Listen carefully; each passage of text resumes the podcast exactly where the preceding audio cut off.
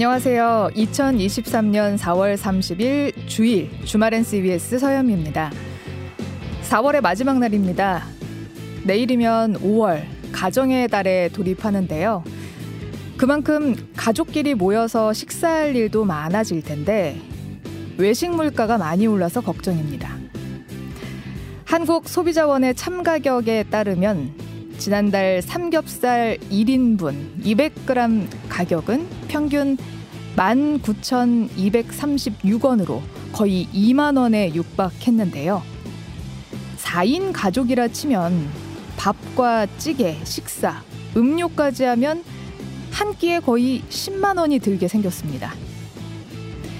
관련 기사에 올해는 따로 선물을 못 챙겨드려도 혹은 선물만 챙겨드려도 너무 섭섭해하지 않으셨으면 하는 자녀들의 댓글이 가슴 먹먹하게 보이더군요.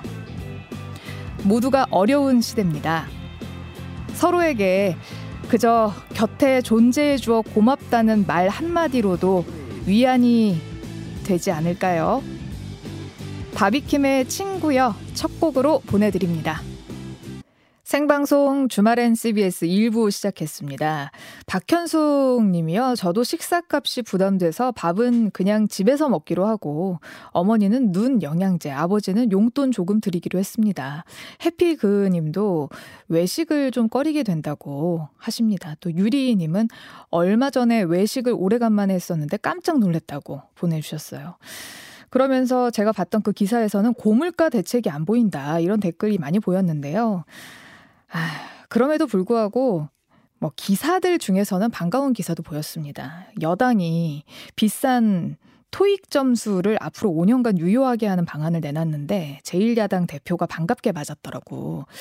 천 원의 아침밥 이후로 얼마 만에 보는 협치의 모습인지 우리 서민들의 밥상 물가도 좀 많은 관심 가져주셨으면 좋겠습니다. 앞으로는 가정의 달 우리가 좀 배부르고 따뜻하게 지낼 수 있도록 도와주셨으면 좋겠네요.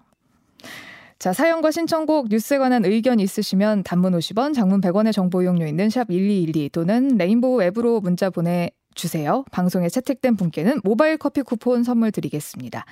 현장 뉴스 시작합니다.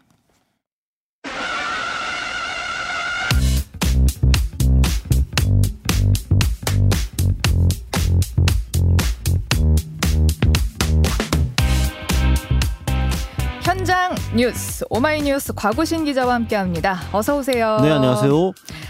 네, 윤석열 대통령이 5박 7일간의 미국 국빈 방문을 마치고 오늘 귀국을 했습니다. 네, 성남 공항에 네. 공군 1호기를 타고 도착을 했는데요. 예. 상당히 좀 밝은 모습으로 내리는 모습이었습니다. 예. 어, 이제 중요한 거는 정부와 용산 대통령실 입장에서는 아, 이번 방미 성과가 상당하다라고 열심히 홍보에 나서는 걸 텐데요. 네. 원래 보통 이렇게 대통령이 외국을 한번 돌고 오면은 순방 효과라고 해서 국정 지지도가 꽤 오르는 모습을 좀 보여줬습니다. 예. 근데 이번 정권 들어서는 사실은 순방 효과는 없고 오히려 리스크만 있던 거 아니냐라면서 오히려 악재로 작용하거나 큰 효과가 없었던 적이 많았는데 지금까지는 그랬었는데 네 그렇죠. 하지만 요번에는 좀 다를 것이다라는 게 여권의 지금 기대감입니다. 예. 그래서 일단 방미 기간 중에 이벤트도 꽤 많았으니 적극적으로 홍보를 하겠다라는 하는 건데 당장 내일 모레죠. 5월 2일에 대통령실에서 윤석열 대통령이 국무회의를 주재하면서 이번 방미에 대한 총평도 밝힐 계획이고요.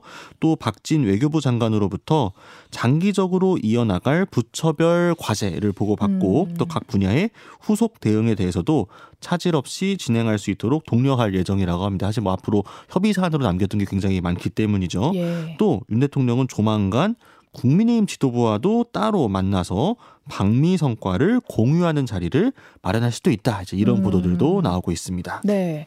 이번 방미로 한미일 대 북중러 3대3 구도가 좀 견고해졌다. 이런 평가들도 있던데 조만간 기시다 일본 총리가 한국을 방문할 것이다라는 소문도 막 들려오더라고요.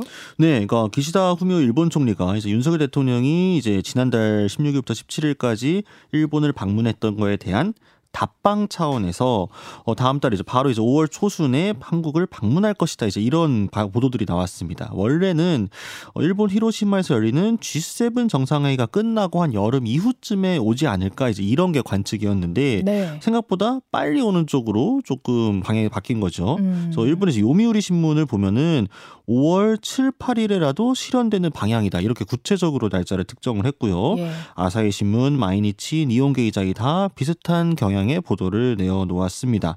그래서 기시다 총리의 방안이 만약 정말로 실현이 되게 되면 네. 2018년 2월이었죠. 아베 신조 당시 총리가 평창 동계올림픽을 계기로 한국을 방문한 이후 5년 3개월 만에 일본 총리 방한이 이루어지는 겁니다. 어쨌든 윤 대통령의 입장에서는 지난 한일 정상 간의 합의 이후 셔틀 외교가 본격 가동될 것이다라고 예언을 했었는데 그게 이제 실현되는 걸로 볼 수 있겠고요. 네. 또그 직후에 있을 G7 정상회의에 한미일 정상회담이 아마 열릴 가능성이 높기 때문에 음. 이 동력을 얻기 위해서라도 대국민 홍보 그리고 설득에 적극 나설 것이다 이런 예측들이 많습니다. 네, 아무래도 우리 국민들 눈에는 이번 기시다 총리가 방한을 해서 그 기간 동안에 식민 지배에 대한 사죄와 반성을 언급을 할 것인가 아마 여기에 쏠릴 것 같아요. 네, 그러니까 사실 한국 정부가 이례적으로 먼저 많이 좀 긍정적인 자세를 취했었죠. 이게 네. 소위 말하는 물컵 반을 네. 먼저 채웠으니 상대가 나머지를 채워주기를 바라는 이건데요. 성의 있는 호응을 과연 할 것인가 이게 핵심으로 보입니다. 기시다 총리는 사실 지난달 6일이었죠. 한국 정부의 강제징용 해법 발표에 호응하는 차원에서 과거 김대중 옵치 선언을 포함한 역대 내각의 역사 인식을 전체적으로 계승한다 이렇게 이야기를 했습니다. 네. 이 김대중 오우치 선언은 뭐 잘 아시겠지만 1998년도에 있었던 굉장히 역사적인 사건이었죠. 과거 식민 지배에 대해서 일본이 통절한 반성과 진심 어린 사죄라는 표현을 썼습니다.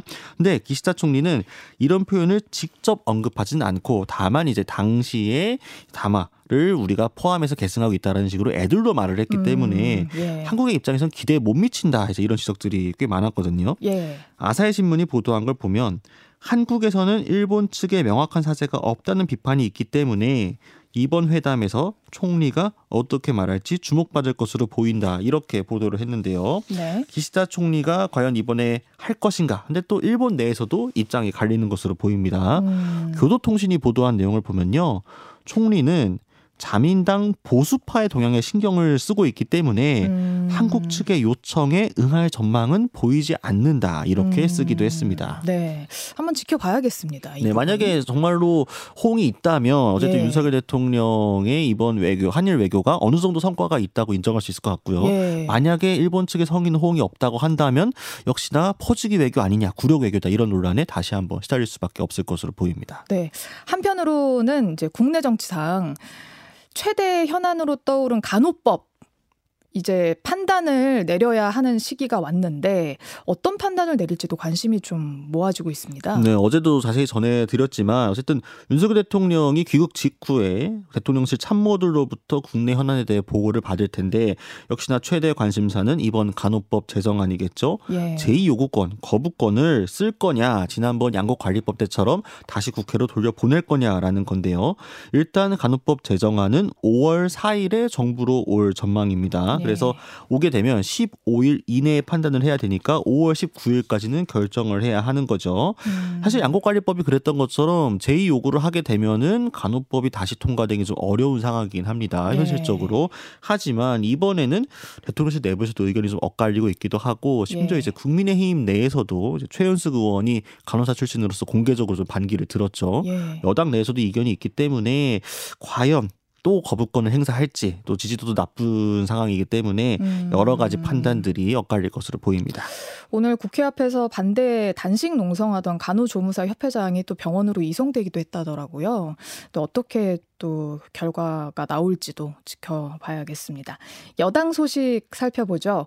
국민의힘 김기현 대표 체제에서 새로 출범한 중앙당 윤리위원회가 원래 지난주였는데 네. 좀 미뤄져서 내일 첫 회의를 열고 본격 활동을 시작하죠. 네, 그렇습니다. 국민의힘 중앙윤리위원회가 드디어 구성을 마치고 첫 회의를 열게 됩니다. 결국 이달은 설화로 무리를 빚었던 김재원 수석 최고위원 그리고 태영호 최고위원 두 사람의 징계 여부에 대해서 논의를 시작할 것이다. 이게 이제 공통된 예측인데요. 특히나 이제 김재원 수석 최고위원 같은 경우에는 셀프 근신도 하고 있고요. 또 사과 행보도 계속 이어갔죠. 제주도도 가고 광주도 가고 했는데 예. 그럼에도 불구하고 실질적으로 징계가 좀 불가피하다 이런 음. 관측이 많습니다. 예. 당원 200여 명이 징계 요구서를 제출한 상황도 크게 고려가 될 것으로 보입니다. 네. 뭐 특히 시기상으로 5.18 민주화운동 기념식 이전에 징계가 결정될 거다 이런 전망에도 좀 무게가 실리더라고요. 네, 그러니까 당의 이제 지도부 핵심 관계자가 오늘 연합뉴스와 통화한 내용을 보게 되면요, 그러니까 물론 지도부가 뭐 윤리위의 결정에 가타부타 할 권한은 없습니다만 예. 그럼에도 윤리위원 모두가 사회적인 책임을 갖고 참여를 하고 있고 상식에 부합하는 올바른 판단이 있을 것이다라고 이야기했습니다. 또 징계 시점에 대해서도 정무적 고려가 있지 않겠느냐라고 했는데요. 음. 동시에 국민의힘 의원들과 지도부 전원이 광주에서 열릴 5.18 기념식에 올해도 전원 참석할 계획이다라고도 아, 전했습니다. 예. 그러면 아무래도 지도부가 광주까지 5월 18일 날 내려가는데 그 전에 이 문제에 어떤 식으로든 매듭을 지고 갈 수밖에 음. 없겠죠. 지금 이제 기억을 다 하시겠지만 잠깐만 복귀를 시켜드리면 이제 38 전당대회로 지도부에 입성했던 김재원 최고위원이 어, 정광훈 목사가 주관하는 예배에 참석해서 5.18 정신을 헌법에 수록할 수 없다라는 취지로 이제 호응을 했다가 여러 비판들을 받게 되었죠. 공개사과까지 음. 했는데 당 내에서는 김재원 수석 최고위원의 이 실언이 당 지지율 침체에 상당한 영향을 미친 것으로 보고 있고 이게 나아가 결국 내년 총선에도 부정적 영향을 끼치고 있다 이런 인식이 크다고 합니다. 예. 그렇기 때문에 당 관계자들도 외연 확장에도 지금 선거가 어떻게 될지 모르는 판에 보수층에서조차 비호감 정서가 상당한 인물 또 당 안팎의 연결고리를 부각하면서 여기서 비호감 정서가 상당한 인물은 정광훈 목사를 말하는 거겠죠. 음. 지도부에도 결국 상처가 났다는 점을 지적하기도 음. 했습니다. 태영호 최고위원은 어떤가요? 태영호 최고위원은 어쨌든 본인이 직접 SNS에 당 윤리위에 본인에 대해 심사를 해달라고 요구를 했기 때문에 예. 이거를 윤리위가 피하진 않겠죠. 음. 다만 태영호 최고위원을 뭘로 지금 징계를 할 것인가 이게 또 조금 논란인데요. 태영호 지금 얽혀 있는 굉장히 많죠. 일단 어, 제주 4.3 사건이 네. 북한 김일성의 지령에 의해서 촉발이 된 거다. 음. 근거가 뭐냐? 아, 북한 드라마에 그렇게 나온다. 아, 북한에선 그렇게 역사를 배우 가르친다. 음. 이렇게 이야기를 했죠. 그러니까 이게 역사가 문제로 좀 번질 수가 있기 때문에 북한에서 그렇게 배웠다는 거를 징계를 할 수 있겠느냐. 음. 사실 사삼 유족들은 굉장히 거세게 항의를 하고 있는 상황이고요. 예. 이게 또 논란이고 또 백범 김구 선생이 김일성의 통일전선 전략에 당했다 이런 말도 최근 이제 월간조선 인터뷰에서 했는데 이것도 음. 우리 보훈처에서 공식적으로 얘기하고 있는 역사관과 조금 어긋나 있는 거 아니냐 이런 논란도 예. 있는 상황이죠. 그리고 또 이제 사실은 본인이 직접 윤리위에 징계달라고 요청했던 건은 또 다른 건이었죠. 예. 민주당을 비판을 하면서 역시 JMS 민주당이다 라면서 정크, 쓰레기, 머니, 돈 그리고 S워드, 예, 성과 네. 관련해서 민주당을 표현을 한 겁니다. 이것 때문에 또 금방 물론 SNS를 보좌진이 올렸고 이걸 나중에 지웠다고 했지만 여러 논란이 있기 때문에 또 어쨌든 본인이 직접 올린 건 아니란 거죠. 음. 그러다 보니까 윤리위에서는 이것도 고려해야 되고 저것도 고려하다 보니 징계를 한다면 어떻게 할 건지 음. 경징계를 할지 중징계를 할지 고심이 좀 깊어 보입니다. 네, 윤리위원회 징계 요구서가 접수된 건 사실 이 두 분만 있는 건 아니잖아요. 네, 그 외에도 여러 분 계시죠. 네. 일단 홍준표 대구광역시장이 있습니다. 근데 홍준표 시장 같은 경우에는 이제 정광훈 목사하고 당 지도부를 연결해 가지고 비판했던 게 좀 크게 문제가 됐었는데 이미 상임 고문에서 해촉이 됐죠. 네. 근데 여기서 또 징계를 하게 되면은 사실상 이중 징계 아니냐 이제 이런 지적을 받을 수가 있습니다. 음. 그리고 홍준표 시장이 상임 고문 해촉됐을 때도 이런다고 내 입을 막을 수 있을 것 같냐? 난더 열심히 지적하겠다라고 SNS를 더 활발하게 하고 있기 때문에 징계가 과연 효과가 있을 것인가 이제 이런 이야기도 음. 나오고 있고 오히려 또 대구시에서는 어, 대구 시내 지지자들 같은 경우에는 이런 징계가 오히려 또 악영향을 미칠 수도 있다는 음. 거죠. 그리고 또 큰 거는 김기현 대표가 실제로 정광훈 목사에게 전당대회 과정에서 전화를 하기는 했다. 네. 이런 사실은 드러났기 때문에 징계를 뭘로 할 것이냐 이제 이런 이야기도 나올 수밖에 없죠. 그래서 이것도 좀 애매하고 네. 유승민 전 의원 같은 경우에 사실 당 안팎의 여러 현안들을 가지고 당 지도부도 비판을 하고 윤석열 대통령도 비판을 하고 있는데 이게 사실 그냥 정견차인데 견해차인 건데 음. 이걸 가지고 징계를 바로 들어가긴 좀 부담스럽다 이런 관측이 있습니다. 네. 이미 이준석 전 대표를 징계하는 과정에서도 결과적으로 징계에 성공을 했지만 크게 홍역을 치른 바 있기 때문에 음. 당내 비주류를 또 자극해서 굳이 당내 갈등을 키우는 데 대한 정치적 부담도 고려가 될 것으로 보입니다. 결국 김재원 의 그 수석 최고위원과 그리고 태영우 그 최고위원 네. 어떻게 나올지 되게 궁금하네요. 경징계가 네. 나올지 중징계가 나올지. 그러니까 사실 경징계를 하게 되면 야 역시 결국 팔이 안으로 굽는구나 이렇게 말이 나올 수밖에 없으니까 네. 부담스럽고 중징계를 하게 되면 지금 김기현 지도부 출범한 지 얼마 안 됐는데 당 지도부 두 사람이 공석이 되는 겁니다 당분간. 네. 그러면 또 이것도 좀 사실 지도부가 흔들릴 수밖에 없는 거기 때문에 음. 이래도 문제 저래도 문제인 거죠. 그래서 네. 일각에서는 일단 중징계를 크게 하고 공천을 앞두고 쓱 푸는 식으로 하지 않겠느냐 아. 이런 예측들도 나오고 있습니다. 네. 내일이 이른바 노동절로 불리는 근로자의 날입니다. 유급 휴가가 주어지는 법정 기념일인데 왜 5월 1일마다 쉬는 건가요? 네, 그러니까 근로자의 날이라는 게 원래는 이제 근로자의 열악한 근로 조건을 개선하고 지위를 향상하기 위해서 전 세계 노동자들이 연대 의식을 다지는 날입니다. 그래서 법정 기념, 법정 공휴일랑은 조금 개념이 다른데요. 네. 근로자의 날 제정에 관한 법률이 따로 있습니다. 이 법률에 따라서 매년 5월 1일은 근로 기준법에 따른 유급 휴일입니다. 만약에 음. 강제로 노동을 하게 된다면 네, 근처에 있는 노동청에 신고하시면 됩니다. 미국 등 영어권에서는 근데 보통 이거를 메이데이라고 합니다. 네. 5월의 날이죠. 이게 1886년 5월 1일 미국 시카고였는데요. 8시간 근로를 쟁취하기 위해서 노동자들이 대규모 투쟁을 벌였고 유혈 사태까지 번졌고 음. 실제로 이 날을 계기로 해서 8시간 노동을 쟁취하는 데 큰 역할을 하게 됩니다. 그래서 네. 미국 노동계에서 1890년 5월 1일 처음으로 그날을 기리는 메이데이 행사가 열렸고 올해로 133주년을 맞이하게 되는데요. 네. 우리나라에서는 원래 이제 1958년부터 지금의 한국노총의 전신인 대한노동조합 총연맹의 창립일이 3월 10일이었습니다. 그래서 네. 원래 이날을 이때도 노동절이라고 했었어요. 네. 그러다가 1963년 노동법이 바뀌면서 근로자의 날이라는 표현을 썼었고 음. 그러면서 아, 왜 한국만 근로자의 날을 따로 지내는 건 좀 이상하다. 음. 세계적으로 5월 1일을 노동절로 여기니까 이날에 맞춰서 쉬자. 우리도 메이데이로 하자. 네, 이게 음. 94년도에 법이 바뀌면서 5월 1일로 변경이 된 겁니다. 근데 지금도 들으시면서 다들 갸웃하셨을 것 같은데 노동과 근로라는 단어가 네. 이렇게 섞여서 쓰고 있잖아요. 이게 올해도 이 논쟁에 좀 불이 붙는 것 같아요. 노동이냐 근로냐. 그렇죠. 네. 네. 그러니까 대한민국 헌법이나 법률에는 기본적으로 근로라고 써 있습니다. 네. 하지만 한국노총과 민주노총은 내일 각각 대규모 집회를 개최를 하면서 노동절 대회라는 표현을 쓰고 음. 있습니다. 사실 노동계는 예전부터 이 근로라는 표현에 대해서 좀 비판적인 입장을 유지를 해 왔는데요. 뭐가 다른 거예요? 네, 일단 한국노총의 입장을 좀 들어보면 이 뭐가 다른지 설명이 좀 나와 있습니다. 네.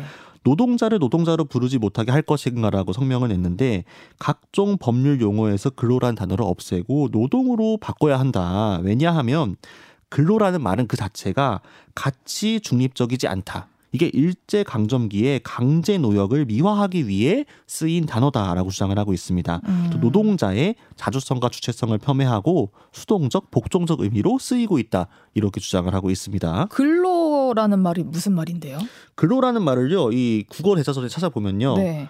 부지런히 일함이란 뜻입니다. 노동은요? 노동은 몸을 움직여 일을 함 똑은 사람이 생활에 필요한 물자를 얻기 위해 육체적 노력이나 정신적인 노력을 들이는 행위다 이렇게 이야기하거든요. 거기는 이제 감정이 안 들어가 있고 네. 근로는 부지런이라는 게 들어가 있어서 그렇죠. 그러니까 사전적인 의미만 보게 되면은 가치 중립적인 말이 오히려 노동이고 음. 근로는 조금 더 이제 이 근로를 시키는 사람의 입장에서 부지런히 음. 일을 해라라는 게 깔려 있는 거잖아요. 어. 그래서 근로자의 날은 부지런히 일하는 사람들의 날이란 뜻인데 네. 뉘앙스가 좀 미묘하긴 하죠.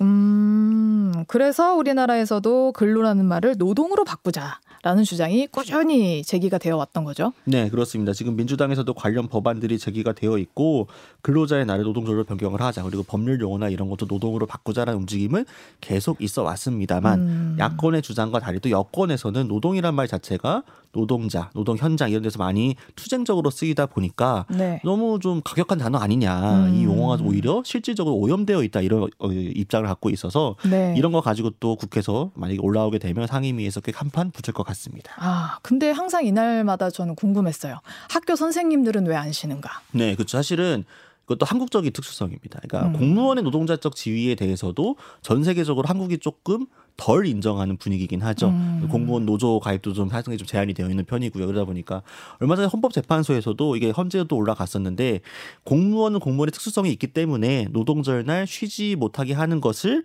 어떤 근본적인 어떤 뭐라 권익 침해로 보기 어렵다라고 음. 판시한 바가 있는데 시대가 조금 바뀌고 나면 이것도 조금 다시 고려해 볼 수 있는 여지가 있지 않을까 개인적으로 네. 그렇게 생각합니다. 그래요. 공무원분들 선생님들 힘내시고. 네. 예. 지금까지 오마이뉴스 과구신 기자였습니다. 고맙습니다. 감사합니다.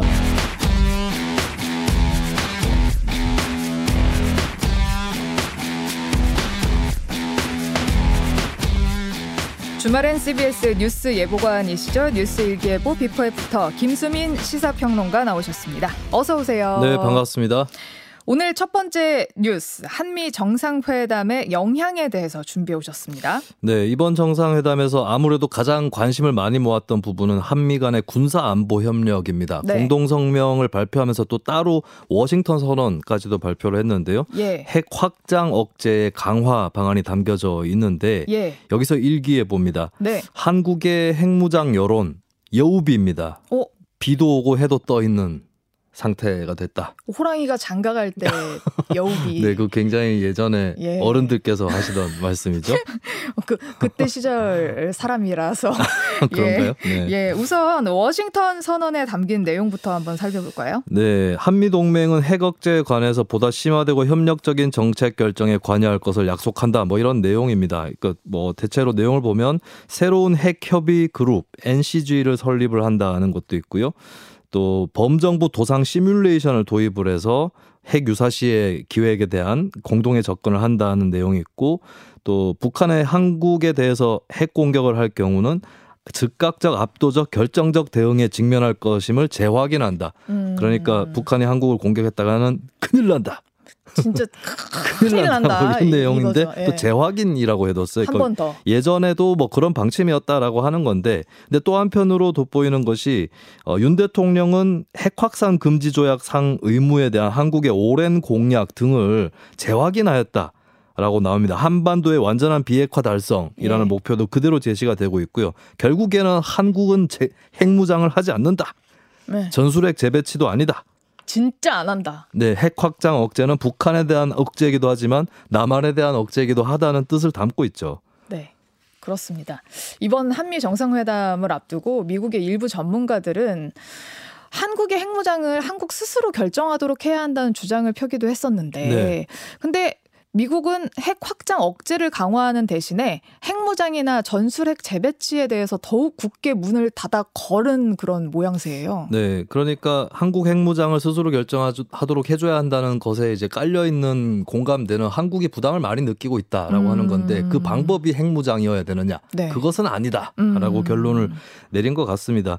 일단 한국 같은 경우는 이제 핵 보유국이 된 나라 중에 인도, 파키스탄이 있잖아요. 근데 네. 이 나라들은 어떤 동맹이 강화되고 뭐 어, 해구산을 미국으로부터 제공받고 이러한 것에 대한 약속이 없는 상태에서 핵 개발을 했습니다. 근데 한국은 한미 동맹 70주년이고 한미 상호 방위 조약도 있고 이런 상황에서 한국까지 핵무장한다라고 하면 이제 미국이 뭔가 잘못하고 있는 게 아니냐 혹은 미국 체제가 흔들리고 있는 거 아니냐 음. 이렇게 볼 수 있는 거거든요. 네. 어 그리고 한국이 만약에 핵무장을 하게 되면 일본 또 핵무장 하겠다 나설 음. 수가 있는 거고 또 중동 같은 데서도 한국보다는 낮은 수준의 안보 공약을 제공받는 이를테면 사우디아라비아 이런 나라들도 핵무장으로 이어질 수 있다. 어. 그리고 중국, 러시아까지 자극받을 수 있다. 이런 계산을 미국에서는 계속해서 하고 있는 것 같습니다. 네. 그렇게 되면은 미국이 주도했던 NPT 체제도 흔들리게 된다라고 하는 거죠. 어, 그렇기 때문에 핵 우산을 일단 공고히 하면서 전략 핵 잠수함을 한반도에 전개한다. 이 선에서 어, 핵무장이라든지 전술핵 배치에 대해서는 선을 그었다 이렇게 음. 정리를 할 수 있습니다. 윤 대통령이 하버드대 강연했었잖아요. 네. 이번에 대한민국은 1년 내로 핵무장을 할 수 있는 기술 기반을 가지고 있다. 근데 핵은 기술만의 문제가 아니다. 이런 발언을 했어요. 그래서 윤 대통령은 우리 윤 정부 차원에서도 독자 핵무장 노선을 완전히 접었다고 볼 수 있는 걸까요? 네, 윤 대통령이 우리가 핵을 보유할 때 포기해야 하는 다양한 가치들과 이해관계가 있습니다. 라고 하는 거는 이제 어, 핵을 포기해야 된다. 네. 거꾸로 얘기하면 그렇게 볼 수 있는 것이고 어, 그러면 이제 독자 핵무장은 바람직하지 않다. 이렇게 정부 입장을 요약을 할 수 있겠습니다. 다만 여기서 남는 질문이 그러면 독자 핵무장 안 된다고 치고 전술핵 음. 재배치는? 이라는 의문이 남을 수 있거든요. 그쵸. 근데 지금 현재 여권, 여권의 반응을 보면 전술핵 재배치는 계속 한번 추진을 해보자 이게 아니고 요번에 회담 결과에 대해서 사실상 전술핵 재배치와 같은 효과다. 그런 느낌이다. 네, 김기현 대표부터 해서 그렇게 얘기를 하고 있거든요. 예. 그러면 전술핵 재배치도 여권 입장에서는 기각이 된다라고 봐야 되겠죠. 음. 강력하게 주장할 필요가 없다는 말로 해석을 할 수 있습니다. 어, 그러면 앞으로는 이 문제가 정치 쟁점화되지 않는다고 봐야 되는 걸까요? 어, 일단 그 국내 이른바 보수 진영 내부에서는 불만이 좀 남아 있습니다. 조선일보 같은 경우만 해도 핵 족쇄가 강화됐다 이렇게 평가를 하고 있고 그리고 몇몇 여권 의원들을 보면 윤상현 의원은 전략 자산 전개를 상시화하는 쪽으로 가야 된다. 더 더 높여야 된다 수준을 음. 그렇게 얘기를 하고 있고 유승민 전 의원은 워싱턴 선언은 말의 성찬이다. 라고까지 얘기를 하고 있거든요. 근데 음. 여당 주류가 그럼 이렇게까지 얘기할 수 있느냐? 그거는 힘들어 보입니다. 왜냐하면 이번 정상회담의 성과라고 음. 얘기를 해야 되는 그런 상황인데 그러면 네. 어, 더 높은 수준으로 가야 된다라고 하면은 성과가 없었다는 뜻이 될 수도 있는 거거든요. 예. 그렇다면은 그리고 이제 앞서 말씀드렸던 입장들은 여권 내에서는 비주류 입장이고 음. 내년 총선 전까지는 윤 대통령 중심의 여권 체제가 될 것이기 때문에 총선 쟁점은 안 되게 되었다. 음. 그렇게 볼 수 있습니다. 그리고 민주당에서도 이제 어, 별로 달라질 게 없는데 뭐 크게 달라진 것처럼 얘기한다라고 하는 지적이 있는데 이거는 과대 포장에 대한 지적이지 음. 민주당에서 전술핵 배치라든지 독자 핵무장 주장을 하는 건 아니기 그쵸, 때문에 예. 그래서 어 여야 간 정치 쟁점으로서는 좀 퇴색될 수밖에 없다. 이렇게 볼 수 있습니다. 음. 그 독자 핵무장이나 전술핵 배치가 여야 간 정치적 쟁점이 되지 않는다면 뭐 국민 여론에도 변화가 있을까 싶은데 최근에 뭐 독자 핵무장 지지 여론은 계속 높아져 왔었잖아요. 네네. 어, 독자 핵무장 지지율은 높아져 온 대표적인 사유로는 북한의 핵 개발을 예. 들 수가 있잖아요. 근데 그것만이 다가 아니다라는 근거가 있습니다. 그러니까 장기적으로 불씨는 살아 있을 수 있다라고 음. 하는 그런 근거가 있는데 어, 박주화 통일연구원 통일정책연구실 연구위원이 지난달에 공개한 보고서가 있어요. 이 보고서 내용을 보면 시카고 국제문제협의회가 2021년 12월 한국 리서치 의뢰에서 만 18세 이상 1,500명을 대상으로 설문조사를 했는데 핵 무장 이후로 북한 위협을 지목한 응답자는 23%였습니다. 예. 그러니까 북한 이외의 위협에 대비 해야 한다는 이유도 39%였고 오, 이게 높네요. 네, 그리고 한국의 국제적 위상 강화에 필요하다 26%. 그러니까 음. 북한 위협이 아니더라도 핵무장 필요하다는 여론 도 상당히 많다는 음. 거죠. 그리고 미국의 안보 공약을 매우 신뢰한다는 응답자 중에서도 78%가 핵무장을 지지를 와. 하고 있었습니다. 예. 그러니까 미국이 적극적인 제스처를 취해도 지지한다.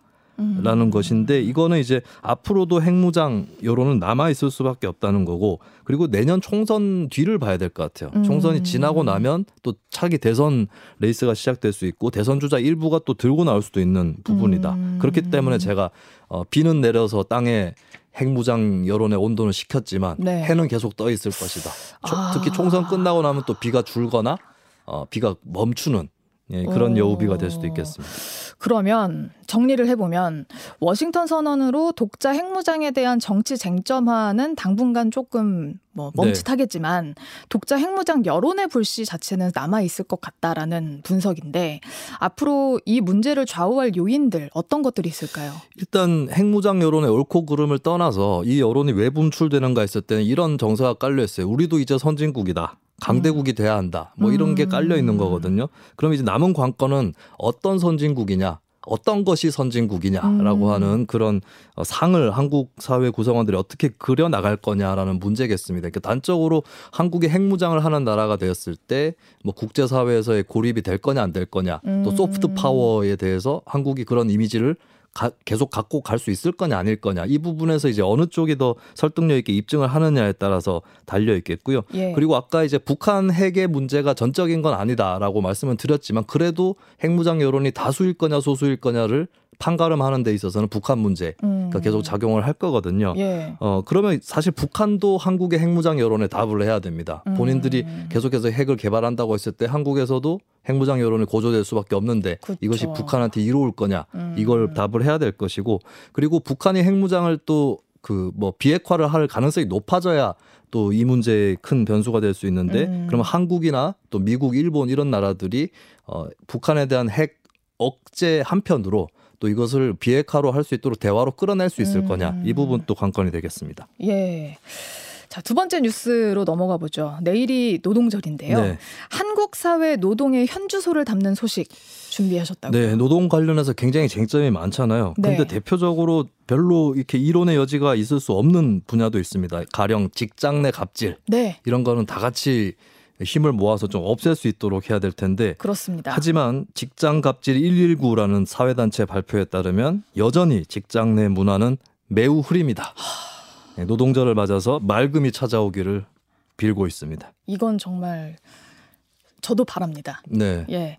어떤 내용인지 소개 좀 해주시죠. 네, 직장 갑질 119가 지난 1월 1일부터 4월 26일까지 들어온 제보 607건을 분석을 했는데요. 예? 이 제보를 이제 분류를 해보면 물론 한 가지 쪽으로만 분류되는 게 아니라서 일종의 복수 응답처럼 그렇게 보시면 될 것 같은데 예? 직장 내 괴롭힘이 61.3%, 노동 시간 혹은 휴가 문제 27.7%, 징계 음. 해고 문제 27.7%, 임금 문제 22.9% 등등이었고요. 그리고 직장 내 괴롭힘 372건만 살펴봤을 때 52.7%가 따돌림, 차별, 보복 폭언 폭행도 42.7%, 부당 지시 33.6%, 모욕 명예훼손도 29.6%였습니다. 그러니까 내용을 살펴보면 굉장히 초보적인 수준의 노동 권리나 인격 보호조차도 지켜지고 있지 않다라고 와. 하는 것이죠.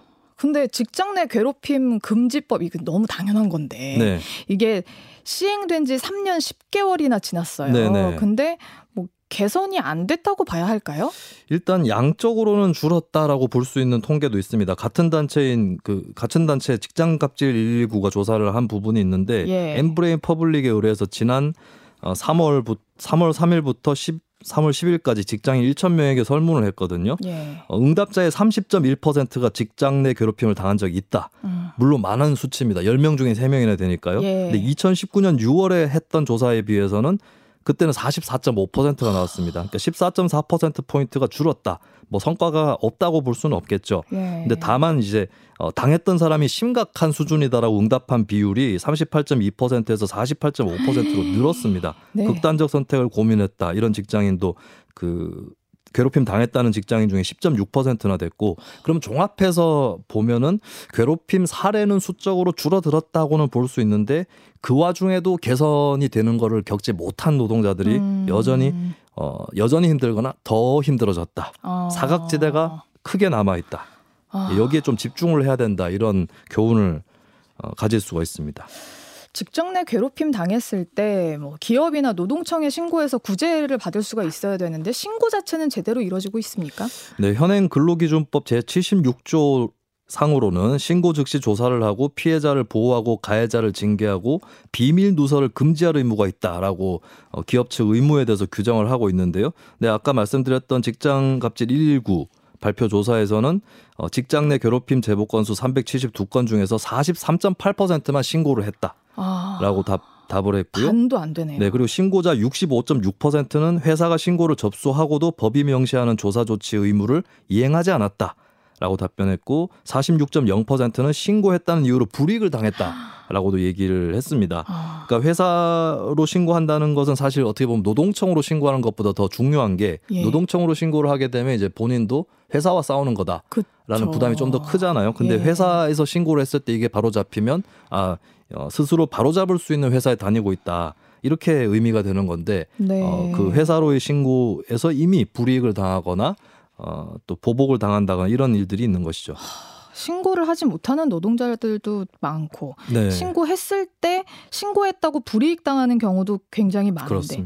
이게 너무 심각한 현실인데 어떤 개선책들이 필요할까요? 일단 회사가 스스로 책임을 다하는 게 중요한데 이 경우를 가능케 하려면 노동청에 신고를 했을 때 회사가 지게 될 부담을 늘려야 한다. 음. 이거는 분명한 것 같습니다. 그렇게 해야 먼저 회사가 문제를 예방을 한다거나 사건이 터졌을 때 스스로 해결하려고 노력을 하게 되겠죠. 이 현행법에 보면 노동법 위반 신고 사업장 같은 경우는 어, 조치 의무를 위반할 때 최대 500만 원 과태료를 물어야 되고 또 신고를 이유로 노동자에게 불리한 처우를 하면은 3년 이하의 징역 또는 3천만 원 이하 벌금입니다. 현행법도. 그러니까 음. 그러니까 처벌을 강화해야 된다라는 얘기도 나오고 있지만 이 현행법이라도 제대로 지켜지도록 해야 된다라는 음. 지적도 같이 할 수 있는 거고 그러면 감독을 강화하는 것이 네. 어, 방법이 될 텐데 어, 특별 근로 감독이나 조직 문화 진단 이런 것들을 좀 어, 더 적극적으로 관청에서 실시를 할 필요가 있겠고요. 그리고 이런 감독 외에도 기획 감독, 음. 그러니까 뭐 문제가 터져가지고 거기에 전격적으로 감독하는 것 외에도 네. 아 이런 사례들이 이미 많이 접수되고 있기 때문에 이걸 딱 보고 이 사례에 맞춰가지고 어, 전반적으로 좀 기획 감독을 하는 이런 것들도 음. 또 어, 특히 시민단체에서 많이 요구를 하고 있습니다. 예, 주무부처인 고용노동부가 그 현장의 목소리를 귀를 많이 기울여야 네. 되는데 최근 노동부가 직장 내 괴롭힘 예방 및 대응 매뉴얼 공개를 했다고요. 네, 보통 이런 매뉴얼에 보면 이런 이런 경우가 직장 내 괴롭힘입니다. 음. 이렇게 많이 써놓잖아요. 근데 네. 최근에 좀 주목받는 게 해당되지 않는 유형 이렇게 있어요. 하면은 해당이 안 되겠네. 이거는 이거는 해당이 안 됩니다라고 하는 건데 팀장이 팀원에게 업무 보완을 계속 요구하는 것에 대해서 해당이 안 된다. 아, 그럼 이렇게 괴롭히면은 해당 안 되는 거예요? 근데 사실 현장에서는 그런 방식으로 계속 업무를 보완하라고 요구하는 방식으로 괴롭힘을 당하고 있다. 아. 이런 호소가 있는 거거든요. 예. 어, 예를 들면은 딱 그게 여부를 가릴 수 있는 기준이 있지 않을까 나름대로 음. 예를 들면 한꺼번에 할 수 있는 지시를 끊어서 했다거나 음. 아니면 이렇게 지시해놓고 다음에 지시할 때는 뒤바꿔가지고 반대 내용으로 지시를 했다거나 아니면 업무량이 늘어나고 있는데 이걸 분담하는 노력을 상급자가 하지 않는다거나 음. 이런 경우는 더 봐야 될 텐데 너무 쉽게 해당되지 않는 유형이라고 써버린 게 아니냐 어. 이런 비판이 있습니다. 그러게요.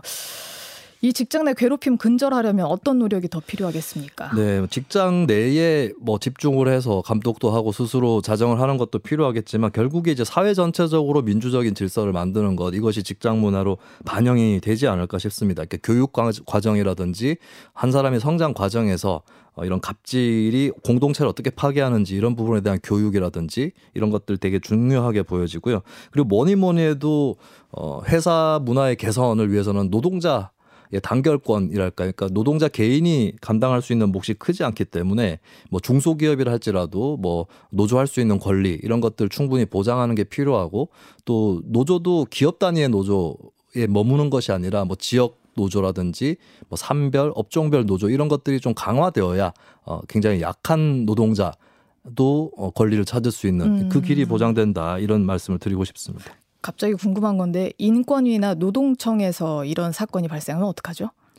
그것은 이제 그 국가 내에서 예. 또 신고할 수 있는 센터라든지 그 절차가 네. 필요하겠죠. 그렇겠습니다. 네. 마지막 뉴스는 한국 사회 구성원들의 결혼과 양육에 대해서 어떻게 인식하고 있는가 이런 네. 내용이네요. 네, 5월 가족 관련 기념일이 많은 5월을 앞두고 한국갤럽이 4월 27일에 결혼과 양육 관련 조사 결과 중 일부를 발표를 했습니다. 조사 예. 자체는 작년 8월 12일부터 22일까지 실시를 한 여론조사고요. 일기에 봅니다. 2030 여성과 남성의 온도차 크다. 뭐. 2030 여성이 특히 결혼과 출산에 싸늘하다. 저출생 바람이 더 강하게 불 수 있다. 라고 하는 것입니다. 바람이 강하게 분다. 그렇습니다. 예. 어떤 조사를 실시했고 어떤 결과가 나왔습니까? 네. 어, 여러 항목 문항들이 있는데 네. 자녀는 필요하다. 자녀는 인생을 행복하게 한다. 결혼을 하는 편이 낫다. 이런 문항을 놓고 조사를 했거든요. 예. 일단은 중장년 세대보다 청년 세대가 필요하다. 그렇다. 이런 응답이 많이 떨어졌고요. 음. 특히 두드러지는 게 또 2030 세대 내에서의 성별 격차입니다. 어. 자녀는 필요하다라고 했는데 어, 예를 들면 30대 남성의 72% 필요하다. 근데 30대 여성은 49%고요. 와. 20대는 남성 68%, 여성 45%입니다. 오. 결혼을 하는 편이 낫다. 남, 30대 남성 71%, 여성 39%. 와. 20대 남성 66%인데 여성 40%. 이렇게 이... 차이가 많이 납니다. 아니, 왜 이렇게까지 벌어진 걸까요? 일단 2030 남성 또 전 세대 남성에 비해서는 결혼이나 양육에 대해서 해야 된다. 음. 하고 싶다. 이런 게 떨어지긴 했어요. 그래서 삶의 양식 자체가 많이 바뀌고 있다라고 하는 건데 여성 쪽 희망이 더더욱 많이 떨어졌다. 음. 이건 아무래도 이제 여성들에게 더 억압적이고 불평등하다.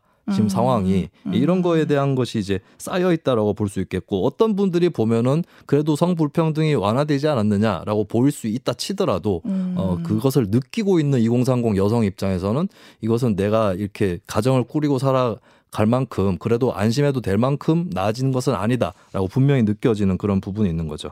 혼인율 이렇게 떨어지면은 자연스럽게 출산율도 떨어지지 않을까요? 네, 이번 조사에서는 이제 결혼 양육 유형별로 이런 삶을 선망하느냐 아니냐도 조사를 했거든요. 어, 결혼했지만 원하지 않는다. 뭐 자녀 없이 사는 것에 대해서 아, 결혼을 했지만 원하지 않아서 자녀 없이 사는 것. 여기에 대해서도 조사를 했는데 20대 여성 50%, 30대 여성 43%가 이런 삶이 부럽다라고 밝혔습니다. 어. 그러니까 결혼을 하더라도 출산을 안 할 수 있다라고 음. 하는 그 신호가 되는 것이죠. 네. 예, 그리고 이제 자녀를 셋 이상 낳고 사는 것, 이 삶은 선망하느냐 했을 때 20대 남성은 31%가 나왔고 30대 남성 50%가 부럽다 이렇게 나왔거든요. 어. 20대 여성에서는 부럽다 19%. 30대 여성은 24% 이렇게 나왔어요. 그러니까 아이를 네. 그러니까 결혼도 하고 싶지 않고 어 그리고 결혼을 해도 아이를 낳고 싶지 않고 어. 아이를 낳아도 세 이상 낳고 싶진 않다. 아. 이렇게 나타난 거죠. 이거 어떻게 해야 되겠습니까, 한국 사회가? 우리가 이제 그 출산율 개선을 위해서 항상 뭐 복지 수준 또 노동에 대한 것 이런 것도 얘기를 하는데 분명히 여기서 핵심 개념이 성평등이다 이걸 부인할 수가 없을 겁니다. 음. 여성들에게 더 억압적으로 느끼는 현실이 계속되고 있다라고 하는 거고 사실은 이 성불평 불평등이라는 게 남성에 대한 억압으로도 이어지는 측면이 있잖아요. 남성의 어떤 부담이랄까 이런 것들이 음. 과중되는 이걸 봤을 때는 어, 양성 모두를 위해 필요한 거다 이렇게 음. 볼 수가 있겠고 또 한편으로는 혼인하지 않더라도 출생을 네. 할수 있는 제도도 검토가 필요한 것이 아니냐 음. 프랑스나 캐나다에서 시행이 되고 있는 사회 연대 계약 이런 부분들 예 그래서 이제 결혼을 해서 출산까지 하는 이거를 이제 통으로 다 뭐 선택할 거냐 이 문제에서 이제 좀 유연한 제도들도 음. 필요하다 이런 것도 교훈으로 느낄 수가 있습니다. 이미 혼인하거나 양육을 해본 사람들에 대한 정책도 중요할 것 같아요. 네 이번 조사에서 또 특기할 만한 부분이 아이가 셋 아이를 셋 이상 낳는 것, 음. 이 삶은 선망하는가? 에 대한 음. 질문도 있었는데 자녀가 있는 응답자들이 없는 사람들보다 선망도가 확실히 높았고 네. 또한 자녀보다는 두 자녀, 세 자녀 어, 가정이 더 높았어요. 그렇다면은 음. 일단은 아이를 낳아본 사람은 그래도 더 낳고 싶다라고 하는 생각이 있는데 이게 현실로 안 이어지는 부분이 있는 거죠. 그래서 이런 가정들에 대해서도 어, 더 아이를 낳고 싶다라는 생각을 심어주게끔 하는 네, 이런 어, 정책이라든지 문화가 중요하겠습니다. 네. 지금까지 김수민 시사평론가와 함께 했습니다. 고맙습니다. 네, 감사합니다. 금 전에 거론했던 한국갤럽 조사 결혼과 양육 관련 조사 결과는 작년 2022년 8월 12일에서 22일에 실시를 했고요. 전국 만 19세에서 59세 1,202명에게 문자 메시지를 발송해서 응답 완료율은 60%, 표본 오차는 플러스 마이너스 2.8%포인트, 신뢰 수준은 95% 수준이었습니다. 김윤아의 길 듣고 우리는 2부에서 다시 만나죠.